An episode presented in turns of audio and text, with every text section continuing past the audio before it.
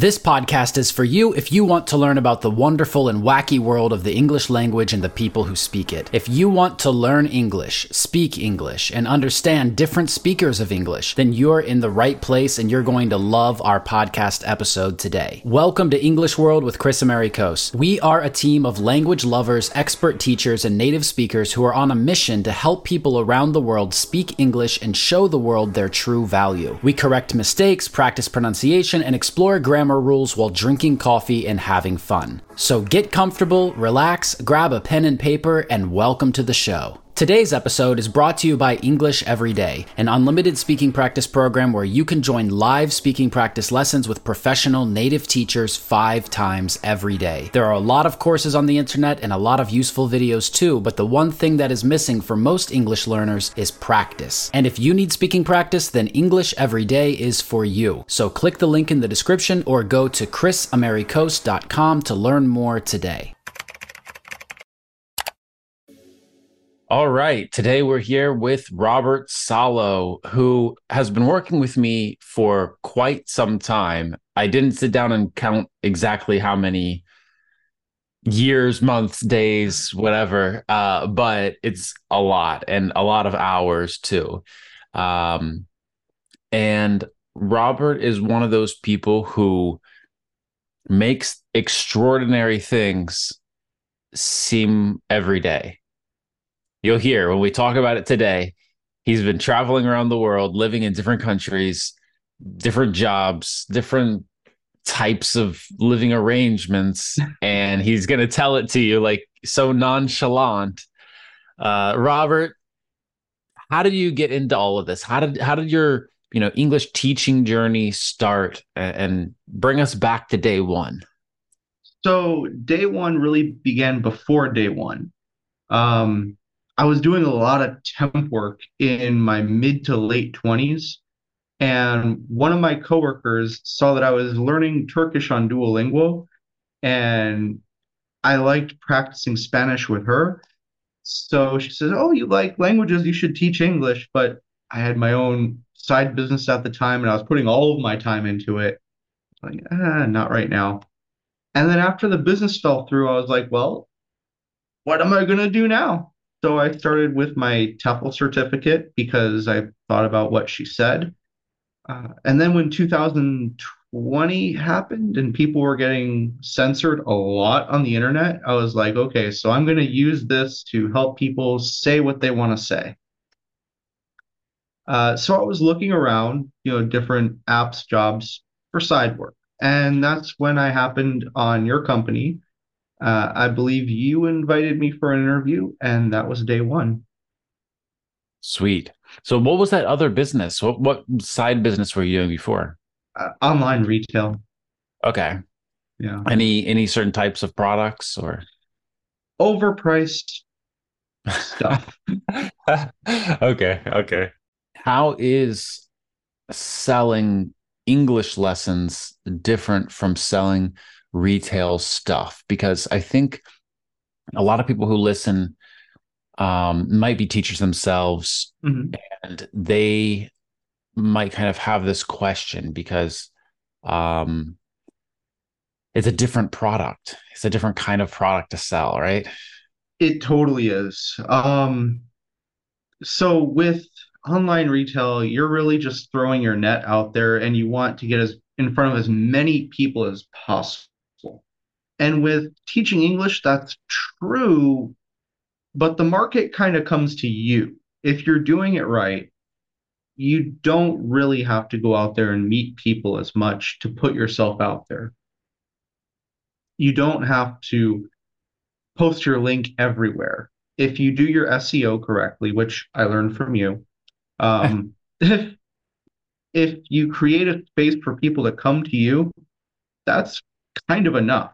So if you're a little bit more introverted and you're not really a salesman, teaching English is much better. You know, a lot of teachers out there too, they might hear what we're talking about right now and say like selling English lessons. What are these guys talking about? Like I I'm looking for a job. I work in a mm-hmm. school and you know, I I sometimes tell those people like, well, just because you're not selling your English lessons or your hours to students it doesn't mean that you're not selling your your hours or or your Mm-hmm. English lessons, right? Like you're selling that to a school wholesale.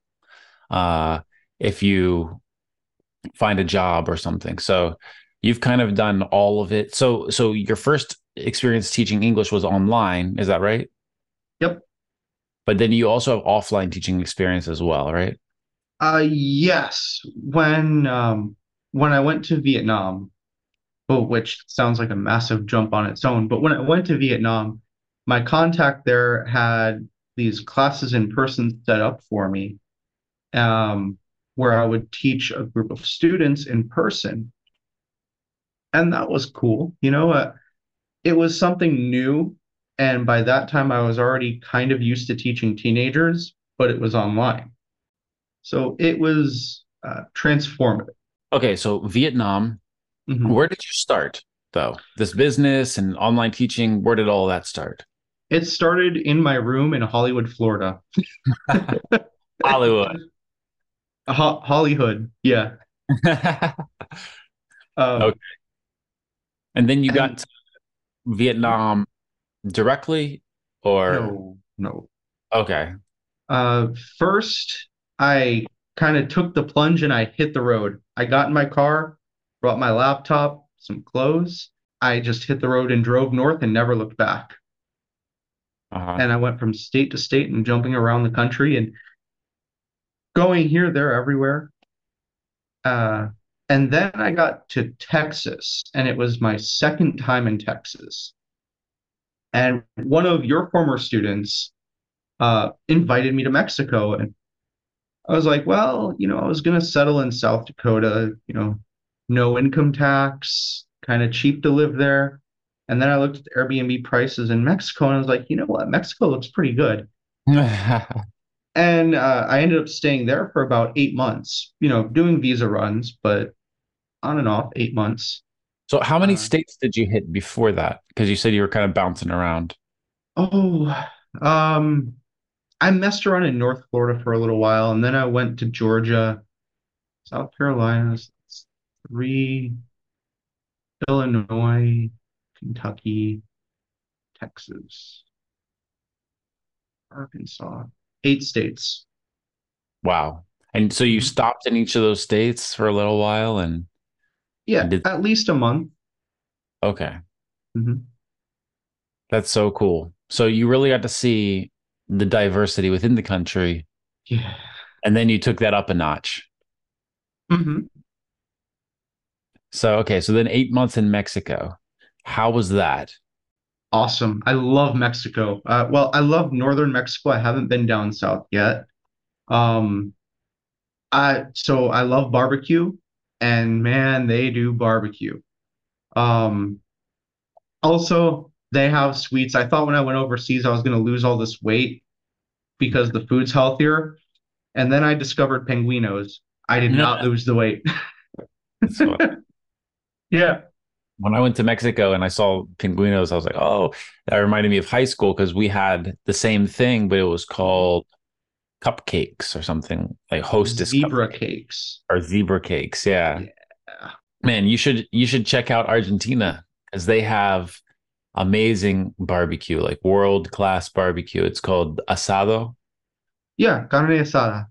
Uh-huh. Yeah, so like like this uh type of preparing the meat, right? Like uh like barbecue cooking basically, right? So Mhm. um they do this, but they have this special, you know, special beef that they raise in Argentina that's considered like the most tender, like the the cows that they raise are if I'm not mistaken, are like miniature. They're like a lot smaller than than regular ones. And Argentina has its own version of cowboys.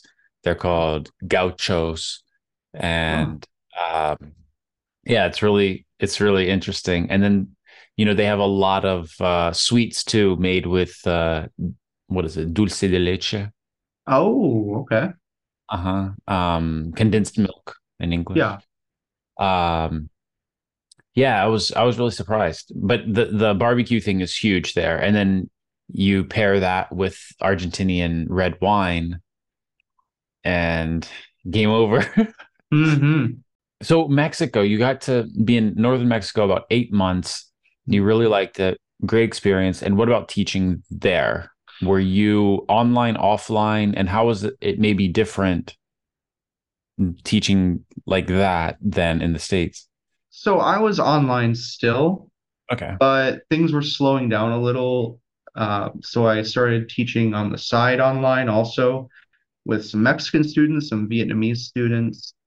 Um, so I, I was just packing my schedule. I didn't teach so much in person. Um, my contact and I were handing out flyers in person. I didn't, I'm not a salesman, like I said earlier, so that wasn't really my forte, but you know, we we tried it. Found plenty of students. Um, we were going to have a thing where I would teach in person, but that didn't really work out. Um, it's okay though. Okay. So you just end up getting a lot of online students. Yeah, and that's where I got my first experience teaching teenagers. And that's a lot different from teaching adults, probably. Yeah. Yep. Were they motivated to be there? I would say so, some more than others. Um, there there was one kid, he really didn't want to learn it academically. He was a bit of a gamer. Uh-huh. So we would talk about things like video games for his practice, and I would sort of sneak in the grammar, you know, just sort of. "Hmm." And his parents really liked that, and I ended up teaching his sisters too. Um, yeah, word of mouth works really well in Mexico. Did Mexico for about eight months, then Vietnam. Yeah, yep. And so how Um, was how was that? Because not only were you on the other side of the world, but things probably work a little differently. Oh, that, yeah, it's a different planet, dude. Um, so it's around the holiday season. I had gone home to my family, and my contact in Vietnam says, Hey, you know, I have classes already set up who would love to have a native teacher. Um, I do have Moroccan teachers here who are on the way out. You know, they're doing their own thing. Um, I can set up a visa for you. I don't need your passport. I just need you to come by and you can apply here. And then I got there, it turned out they did need my passport, and that was a little uncomfortable. But, you know, it, other than that, the people were very friendly. Um, there was some bureaucracy to get through, but it wasn't that bad. I, it was like maybe a day's trip at worst, you know? Okay. So the passport thing, Yeah. they said that they didn't need your passport, but, th- but then when you arrived in Vietnam, they needed it. hmm Okay. Gotcha. Um, and then the bureaucracy. Tell us a little bit about that. What's what's a Vietnamese So- bureaucracy in the English teaching space look like? Uh, so I had to get my approval letter and invitation letter before I went to the airport. hmm and that didn't work out. I had to stay a night, a few nights in Dallas before I could even fly to Japan. Um, so I had to have that squared away because I went from Miami to Dallas to Japan to Vietnam. Okay. But I had to have my paperwork squared away before I ever left the state. So once that was taken care of, after a few nights in Dallas, um, I went on my 14-hour flight to v to uh, Japan, and then my eight-hour flight to Vietnam. Sounds like quite an adventure. Yep, that was New Year's. Wow. So you're traveling all through the night on New Year's. You Mhm. get to Vietnam on New Year's Day. hmm And I get to the counter, and I only knew like a few words in Vietnamese. I tried learning it, nothing stuck. You know, beautiful language, nice language, but it just in one ear, out the other. Um, people behind the counter were cool though. They gave me the stamp. I paid them the money, and then my contact was waiting for me in the airport, and we uh, spent the night in Hanoi. And then we went on this bus to Vinh. And the buses have little beds in them, but I'm kind of a big guy. So I was like squeezing into the bed, still very comfy. And they gave me cake. So there's like my stomach sitting there like a little platter with the cake on top of it. That's funny. Yeah, I looked like an otter eating a clam. Um, and then we had some traditional Vietnamese food along the way. It was very nice. It was an interesting country. I I would go through that experience again. Just be aware of the passport. and so how long did you end up staying there?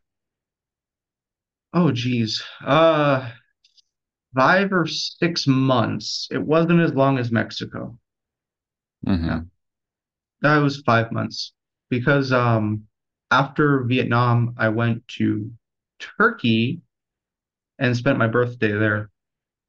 Okay. And how long did you stay there? They only give you a, a visa for three months at a time, so I was there for three months. Okay. Cool. So then you went to Turkey. Okay. And Mhm. when where are you now? Now I'm in Georgia. Okay. And that's the country, not the state. Yes. Um, so you went from Turkey to Georgia? hmm Okay. So you stayed in Turkey three months. Now you're in Georgia. How long have you been in Georgia? It's my second month. Okay. Yeah. So you really got a, a good taste of four different countries, Yeah, I did. And not, it's not counting the states where you experienced eight different states. Well, sort of, because in between Vietnam and Turkey, hmm I spent about a, a month in Thailand. Wow. Add one more. Yeah, but I I didn't really give Thailand the time or attention it deserved because the people were just really nice in Thailand. It was a lot like Mexico, Mhm. where how they were just always friendly, totally understood that I didn't speak Thai. I wish I did, but I'm so happy to go back. Okay. So, so yeah, you had a different experience in each country and Mhm. kind of different work in each country and you know, completely different thing in each in each place. Um, Mhm. how would you rate these different places in terms of maybe just just a foreigner traveling there or even, you know, as an English teacher? What do you think? Well, if you're going there for, if you're going to any of these places for work, it's a totally different experience, which I generally don't.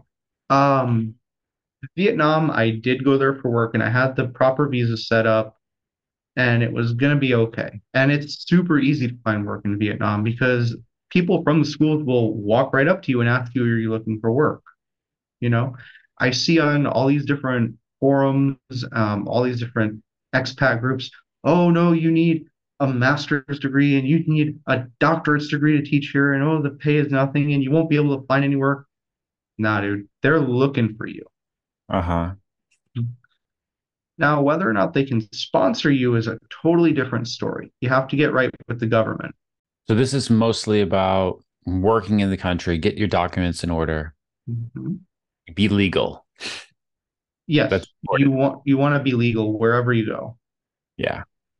Yeah. And then comparing working in those places to just traveling to those places, visiting those places, you said it's different. Yes. So traveling for work, I really only did for Vietnam.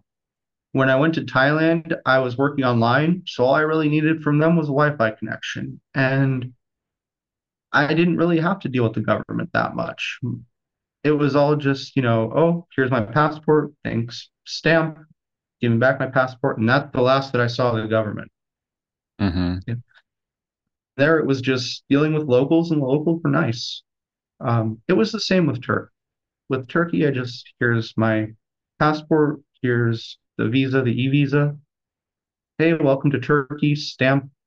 That was the last I saw the government until I went to Ankara because, you know, it's the capital.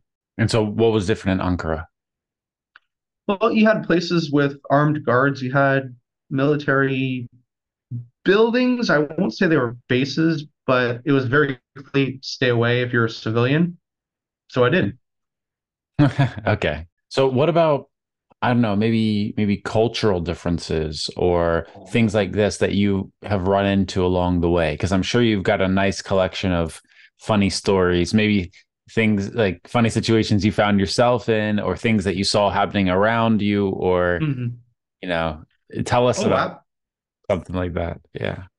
Wow, I I wouldn't even know where to begin with that. I could start in the States because of the cultural differences. Um, Yeah, let's start okay, cool. Um, so Georgia, it's very conservative on the surface. And this is the state. The state, yes. Mhm.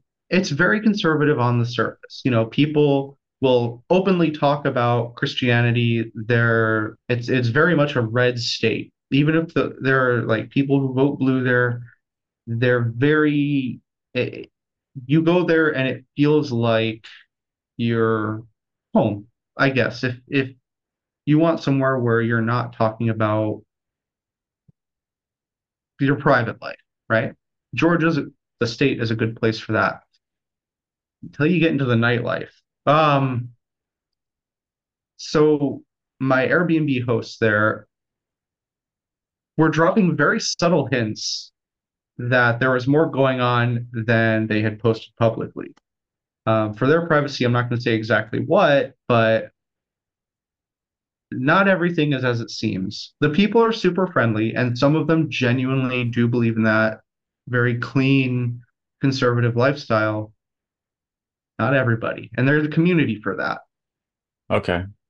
And then, you know, you go up to North Carolina or South Carolina, and it's much more of a mix of politics. And the people are still very nice, but not quite the same as Georgia State. And then I stopped in Louisville, and that is super liberal, super hmm. like extreme liberal. And then I passed through there, and I was a little bit worried because I had an American flag sticker on my car. Uh, I did not stay there long. But then I went to Texas, and they were very serious about keeping it conservative there. And I was like, yeah, no, I don't care. Sure. And then I go to Mexico, and it's not so much about the politics, it's just about respect. hmm Um, in Mexico, it was, you know, hey, you're foreign, but that's all right. You know, as long as you respect this is Mexico, you're more than welcome. You know, if you try to use Spanish, excellent. If you're nice to people, perfect. No problem. They had all these things that made Mexico different that were really pluses. They had night markets, usually close to your neighborhood, wherever you were, where they would set up these tents and they would sell things, and it was pretty cool. The food in those night markets was amazing. Um, they had their own brand of beer, just like any other country. Um, and they joke about it a lot, like, oh, Tecate Caguama, yeah. And then uh, I still joke about it with my friends over there. The best thing about Mexico is the people. The food, of course, is a nat national treasure, but the people were just super nice. You know, in the States, or or I guess in a, in the country that you grow up or or that you are raised in, right? Mhm. You know a lot more of the internal goings on of the uh, of the company uh, of the company of the country. You know a lot more about the internal workings of the of the country, and Mhm. so like things like politics, you can touch them, but when you go to another country, it's kind of hard to get that deep into into the culture of the country because like people might talk about it or something, but it's not really your fight. Like a political party in your country, they're talking about something and you're like, they're talking about me. But then mm-hmm. you go to another country and there's a political party, they could be talking about the same stuff, but you're just kind of like, well, you're making decisions about this country and that's not me. Mm-hmm. Right? Yeah. You know, it, you're right. And in the back of my mind, I always thought the same thing. You know, it's their country, it's their business. Vietnam is where I got to see that in person, and I really liked it. Um, I went to, I can't remember if it was his mom or his dad's house, Ho Chi Minh's parents' house. And there was a quote from him. I don't know the exact translation because my Vietnamese is not that good, but it was basically talking about how sovereignty is the most important aspect. And it vibed with me. I liked that, you know, because you can take that on a personal level, and that's how it is with politics in another country. Um, I went to Vietnam, and their politics were their business, and they let the politicians handle it. Not my problem. I went to Thailand, same thing. Their politics, their business, not my problem. Turkey, they're very vocal about whether or not they like the government in place, but it's their government. You know, it's it's their business. Mm-hmm. Yeah, I remember when I went when I went to a few different countries, they would ask me, "Oh, what do you think about this person? What do you think about this mm-hmm. president? What do you think about this?" Right? So they they always want to know what your opinion is about their leader, mm-hmm. and so like you're you're you want to say something smart you want to like be informed but at the same time it's hard because you're like representing your whole country and people kind of take it that way like if i've never met an american person and i meet this one american person and he says this then for me that means all american people think this or something like that right it does come out that way a lot um what i've found is that you want to get their take on that politician. And because the US is such a big country, we can usually compare it to a senator or a congressman or even one of our presidents. Be like, oh, he or she is kind of like this, or kind of like our guy. And their policies are very similar. Um, this is what people thought of them at the time. Mm-hmm. And you can give an objective answer like that, and both of you walk away pretty happy. So just relate it back to your own personal experience. Yeah, it, you can't really talk good, about theirs. Well, you you can't because you're not them. You know. Um, somebody asked me about about Ho Chi Minh, and you know, being in Vietnam, they want respect, and he is kind of like the George Washington and the Thomas Jefferson and the Ben Franklin of Vietnam. So it's like a massive deal, you know, but he's also like their Ataturk. He's also like like all these other people who were the foundation of a country. And that's really how you can bring yourself together with the people by making comparisons. Even though they might not be 100% accurate, it gives them a chance to build a bridge and walk across and meet you. Okay, so culturally, it was a lot different going from Mexico to Vietnam. What about Vietnam to Turkey, Turkey to Thailand, Thailand to Georgia? Well, from Vietnam to Thailand, it was very different. Um, really? Yes, there was a lot less bureaucracy because I wasn't going there for work. Um, the people were still very welcoming. Um, but it was more, I'm not sure how to put it it, it's a, you really have to go there to experience the difference between Thailand and Vietnam. There's a very clear difference, but there's also a very different experience with Americans because America never had any conflict with Thailand. We did with Vietnam because we were allies with the French. There's a different attitude. Now, from Southeast Asia to Turkey, that was a big change because now you're dealing with a whole different history, a whole, depending on your political views, a whole different continent. The people at the border in Turkey just wanted to do their job and go home. It wasn't like a, um, you know, they they did their job well, but they weren't like super fixated on it where everything had to be perfect. As long as your documents were in order, welcome to Turkey. Mm-hmm. And then when you deal with the people in Turkey, they really want you to feel welcome. Like Vietnam and Thailand, they do too.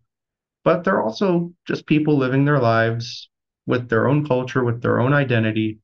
And in Turkey, hospitality is a massive part of their identity. It's super indicative of what it is to be Turkish, you know? Um, if you ask any Turkish person, they'll tell you, oh, yeah, you know, uh, when you come here, you don't even really need to leave the hotel because they have everything there. I'm just an Airbnb guy, so I do leave the Airbnb to go find what I want, but it's all there. And the people are happy to help you, just like in Vietnam or Thailand, but they're like super, oh my God, let me show you where this is. Uh, is there anything you're having trouble with here? Is there any questions that you have about Turkey? And you can generally ask everyone, and they're not too busy to help you. They're happy to do it. So very hospitable in in Turkey. Enthusiastically, yeah. So uh, that's an that's an interesting point to compare too, because hospitality is a lot different in different countries. Mm-hmm. Not just the service nature of hospitality, even when that's on a personal level, but mm-hmm. more so like the role that hosp- hospitality plays in their national identity and and in the culture. Mm-hmm. Um, I, you know, I, I have my, I'll give my personal experience and then I'll ask about yours. Like living in Russia, I saw that hospitality, like the, the whole concept of hospitality was flipped on its head from what was in the States mm-hmm. because in Russia, it was always about, um, you need to be a good host. Mm-hmm. So like people come to your house or to your party or whatever, and you need to entertain them you need to mm-hmm. provide for them. You're the host, they're the guest. And the, this was very clear. Like these roles were very clear, mm-hmm. very important. And in the States, it kind of felt like coming from the States, like growing up there as a kid and everything, it felt to me like, well, in the States, it's more important to be a guest mm-hmm. than a host. Like we have this concept of like the host provided the house, provided the place. So the guests come and try to act very polite and try to they try to be a good guest so like the focus is on being a good guest more than being a good host. And um so like sure when you come to someone's house they they might put out snacks or sure when you go to someone's house you might bring a gift or you might bring chocolates or a bottle of wine or so like that's kind of standard all over the place. But um there's not this like big push in American culture where like okay I have guests in my house and that means that I have to entertain. I have to dance around. I have to make sure they're happy. I have to make I have to make sure everyone has a drink right now without them asking. I have to make sure I've offered food 10 times even if they said no. Eh, you know what I mean? Like mm-hmm. there's not this kind of hosting at least at least you know sure i've seen it in the states too but like we're, we're, we're generalizing but but overall i felt like this was a lot different. And in russian they even have like a different way of talking about this. So like in in english we'll say hey do you want to come over to my house? You want to come over? Do you want to hang out? Do you want to stop by? Do you want to do something at my house, right? We'll describe this action that we're going to take at the house mm-hmm. or at the place. But in Russian, when you ask someone to come to your house, the role is clearly set because you don't ask them, hey, do you want to just come over? Do you want to hang out? Do you want to come to my place? You say, do you want to come in guest? and uh-huh. basically like as a guest. So you have to use this phrase to make it clear that this is your invitation to the hosting event. And so from the invitation, the moment of the invitation, the roles are already set in this someone's supposed to host, someone's supposed to guest. So if I'm a guest, I might show up with something small, but I know that there's food, there's drinks, there's entertainment waiting for me. And so like I come ready to feast as a guest.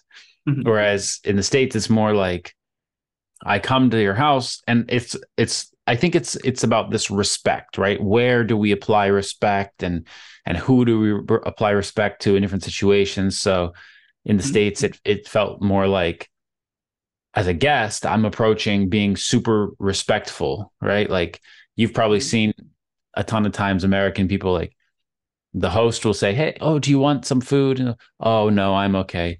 Are you sure? You are you sure? Oh, well, okay, I will. Like it's kind of polite mm-hmm. to say no at first, even if you if even if you want it. Um, so like in different culture, in different countries, this might be different. What's your experience around this topic? So I've been invited to someone's house in Mexico and Vietnam. In Mexico, uh, what we did, it, it was very much reciprocal, like in the US, where if it's someone's birthday, of course, you bring them a gift. Um, if they're just coming to, or if you're just coming over to hang out, you might offer them, you know, a drink, or, you know, if you're having dinner, you would offer them a place at the table. And of course, you would make enough for everybody.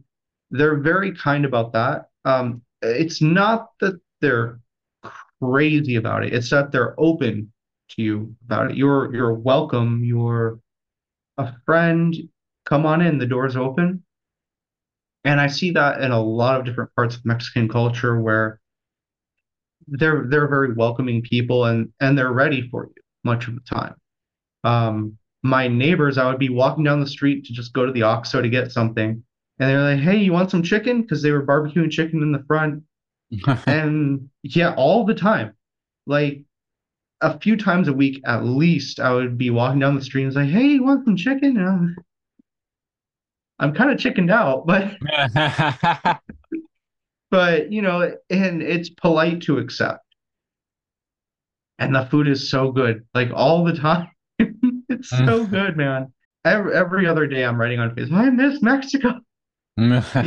yeah, I I went there for two weeks and got to do Christmas with a Mexican family and New Year's with them. And um, it was great. It was such a great experience. They were really hospitable. But at the same time, I understood that the people that I was with were kind of like in a higher class. You know, like they were doing some stuff that I, I felt like most people couldn't afford there.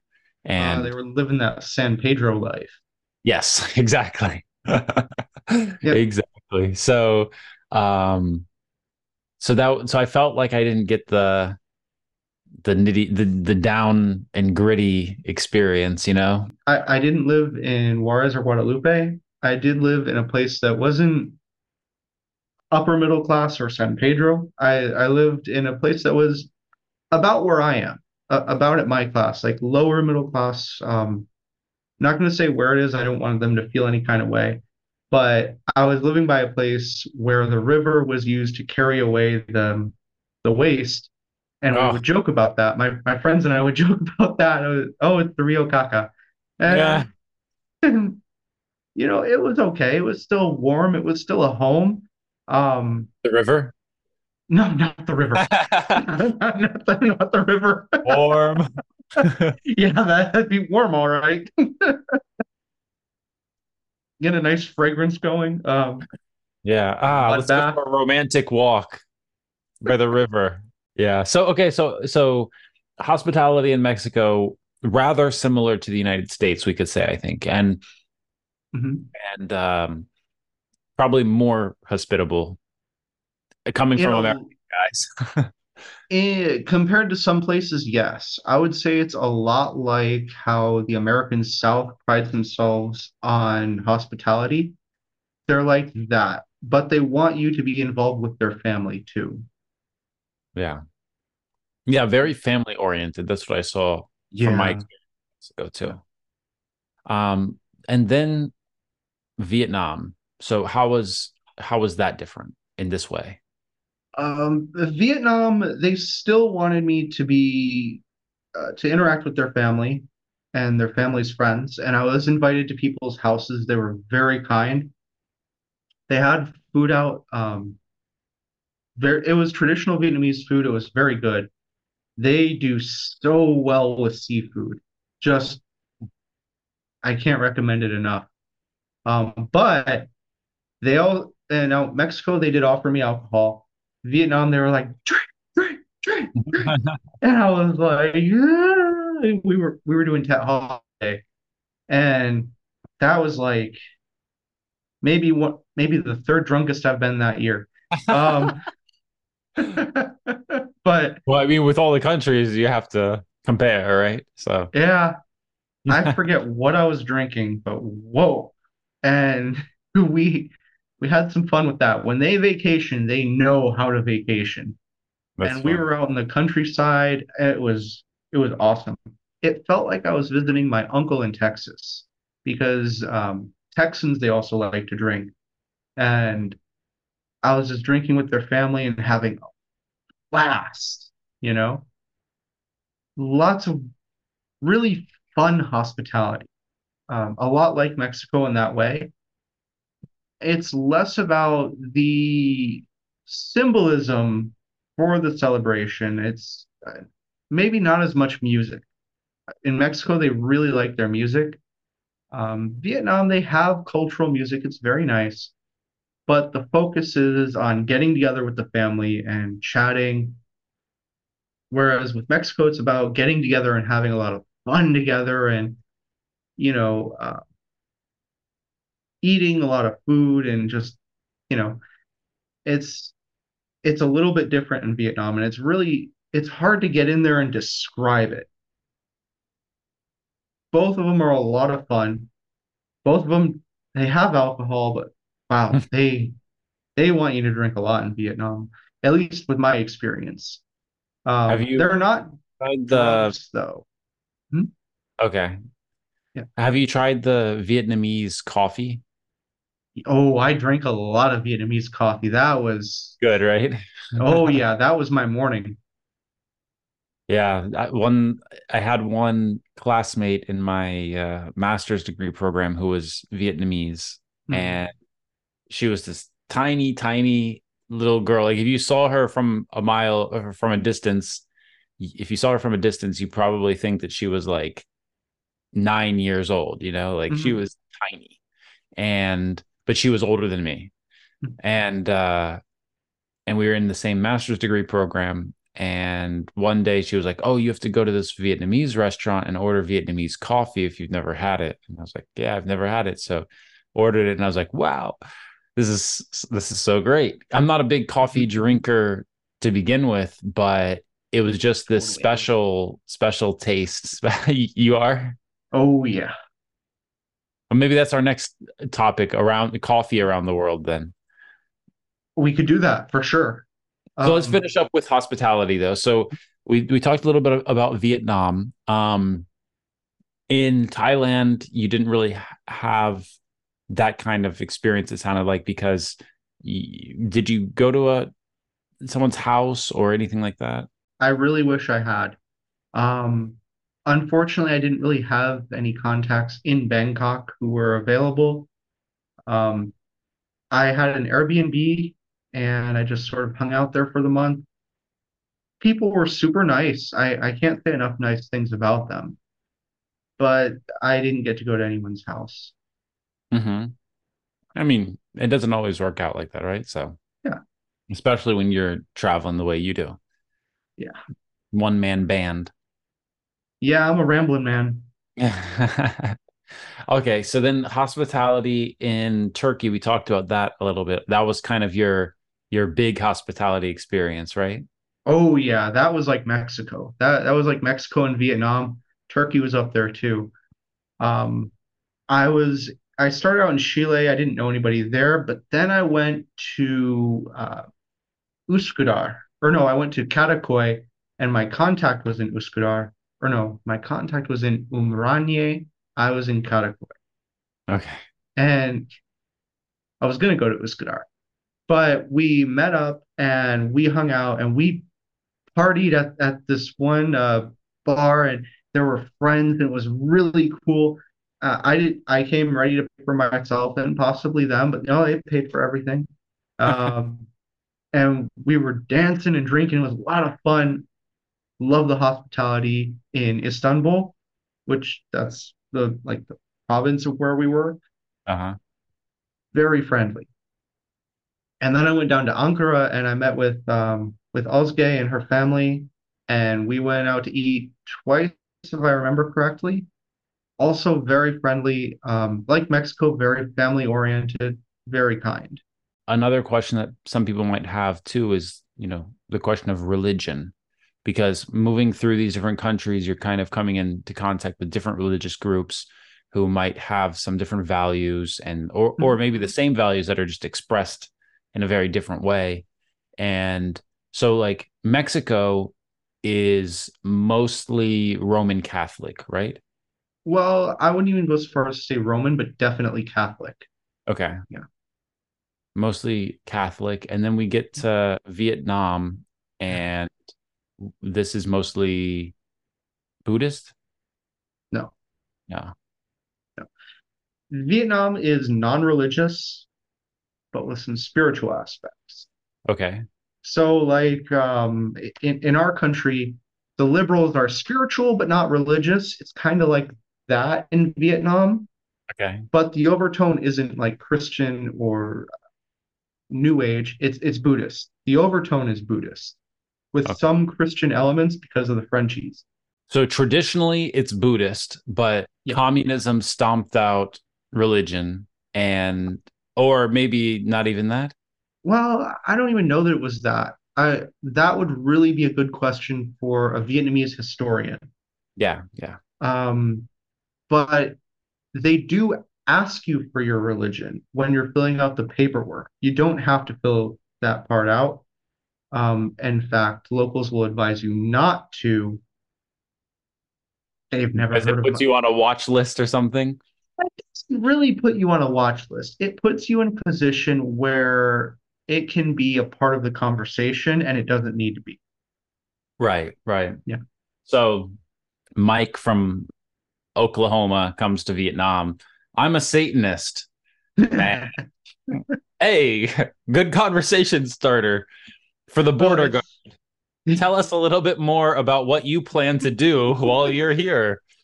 Yeah, are, are you going to erect a Baphomet statue at our at our city hall? Yeah. I saw that thing too. Yeah. Oh Uh, man. So like yeah, it's so that's interesting too though. From my experience in Russia, it was like that too where the underlying tone is Christian. And like if you ask anyone 99% of the time they're going to say Christian unless you're with some some groups of people who live in Russia that are that are Muslim. So it's going to mm-hmm. be Christian or Muslim. But have you ever been to church? Like 50% chance that the answer is no. And mm-hmm. have you ever like opened the Bible?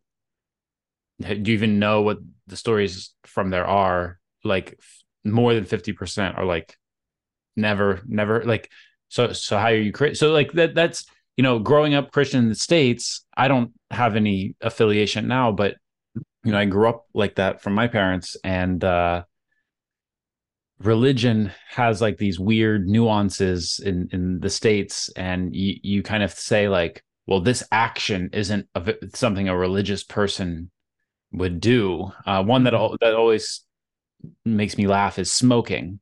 Like when i was in russia i would see priests i would see people smoking like smoking had nothing to do with if you were a good person or a bad person a religious person or not but in the states i've found that a lot of religious people kind of hold the opinion that like smoking is bad for you and the people around you. So if you're a good person, you don't do it. And uh the weird little things that get tied in, right? So it's like in when I was in Russia, it was more like uh, oh, you're you're Christian, why? Well, my parents told me that I was Christian and my mom gave me this cross when I was 7 years old. Mhm. And and and, so I'm Christian.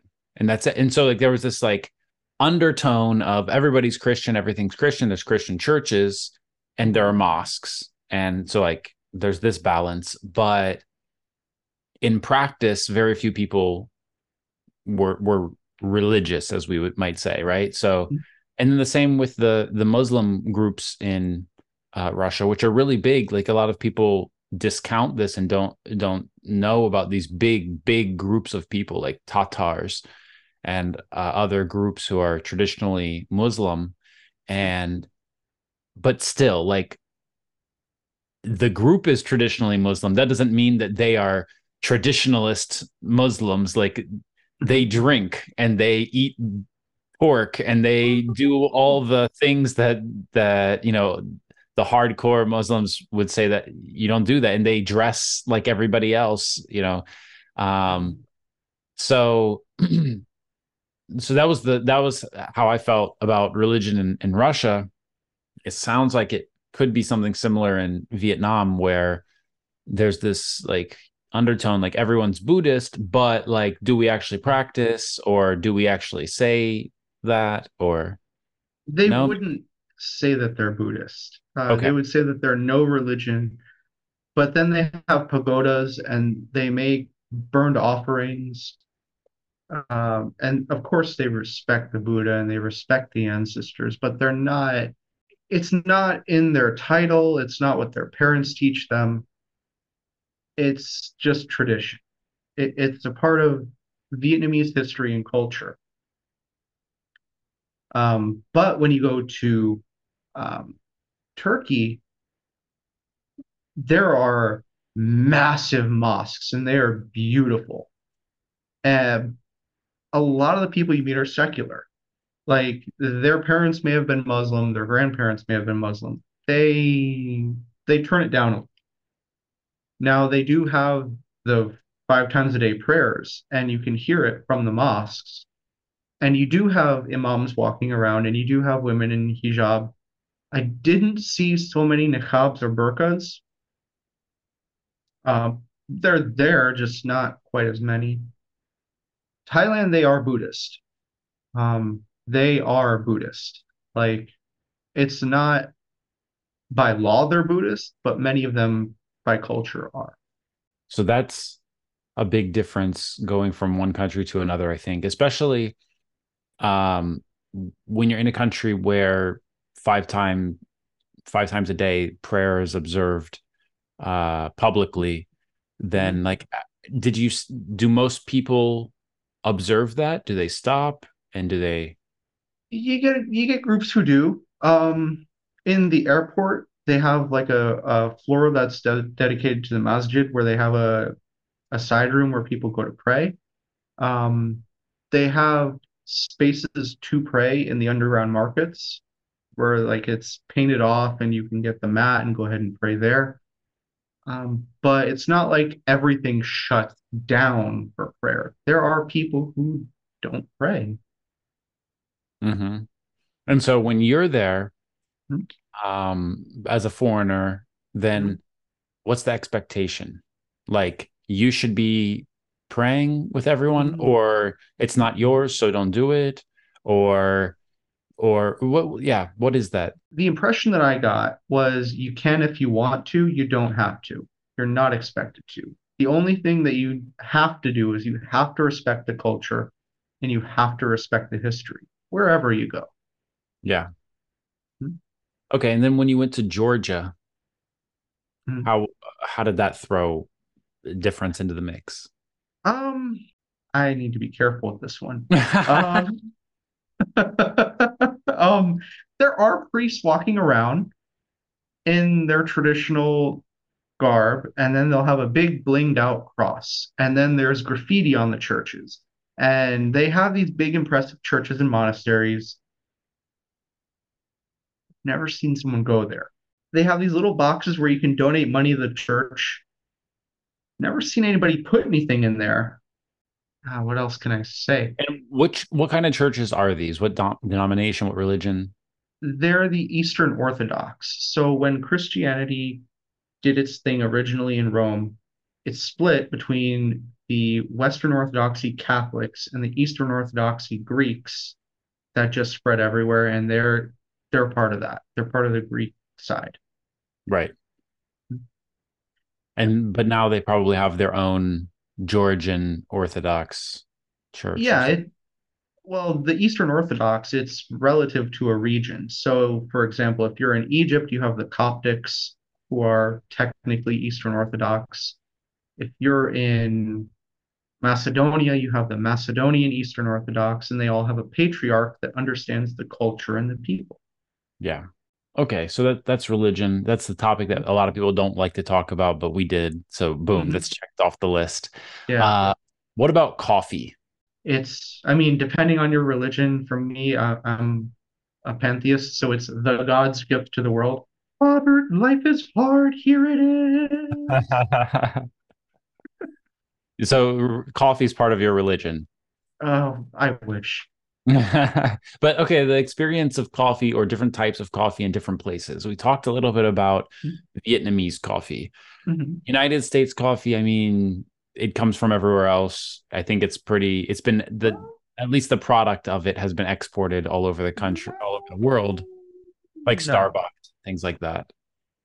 Seattle, no. I did do some business in Seattle, and Seattle coffee is artisanal. It's its own thing. Okay. Um, but that's, I mean, it's such a big country. Of course, there's going to be somewhere where coffee's a thing. Okay. So Mexico, was coffee different or the same? About the same. Okay. And then Vietnam, they have their own coffee. So it was different. So when you go to order, you know, a lot of students and people who come from other countries to the United States the first time find it really frustrating or confusing, especially if they're in southern states where it's hotter.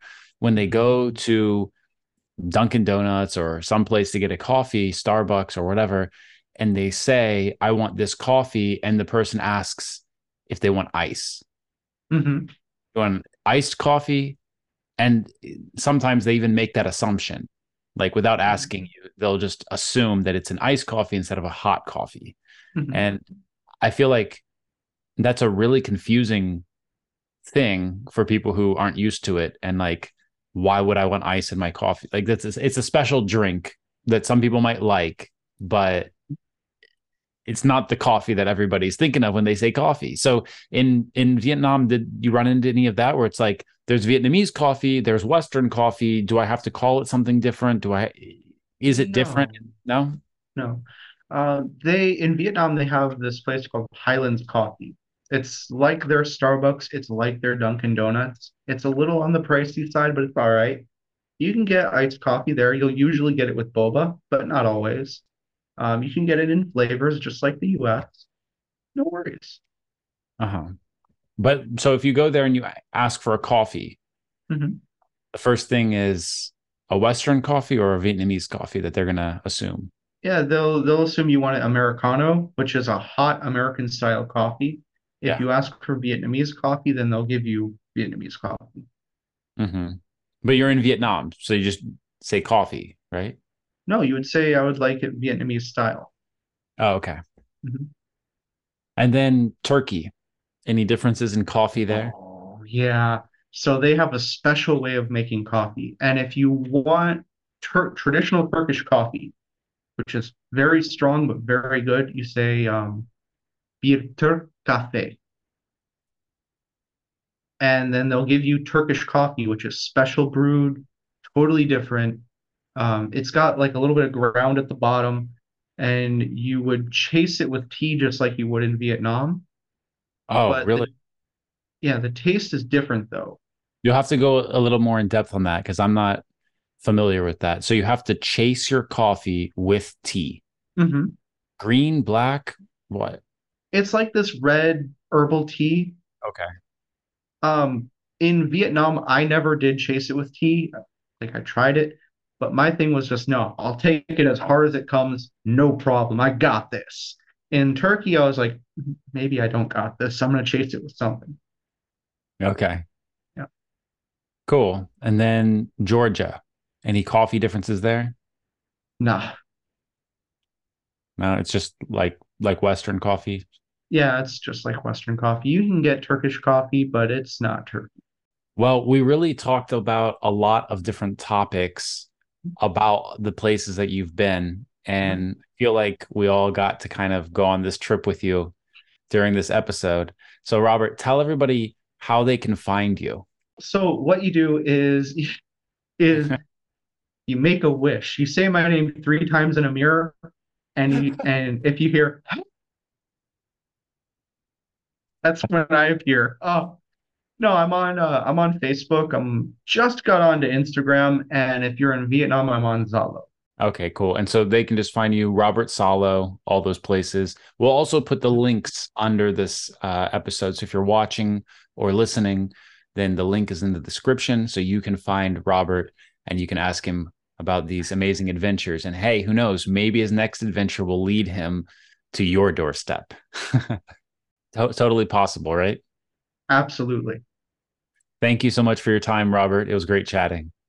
Thanks for having me. Thank you for tuning in to English World with Kris Amerikos. Now it's your turn. Don't just listen to English, speak English with us every day. Join our English Everyday speaking program today. See you in the next episode. Bye bye.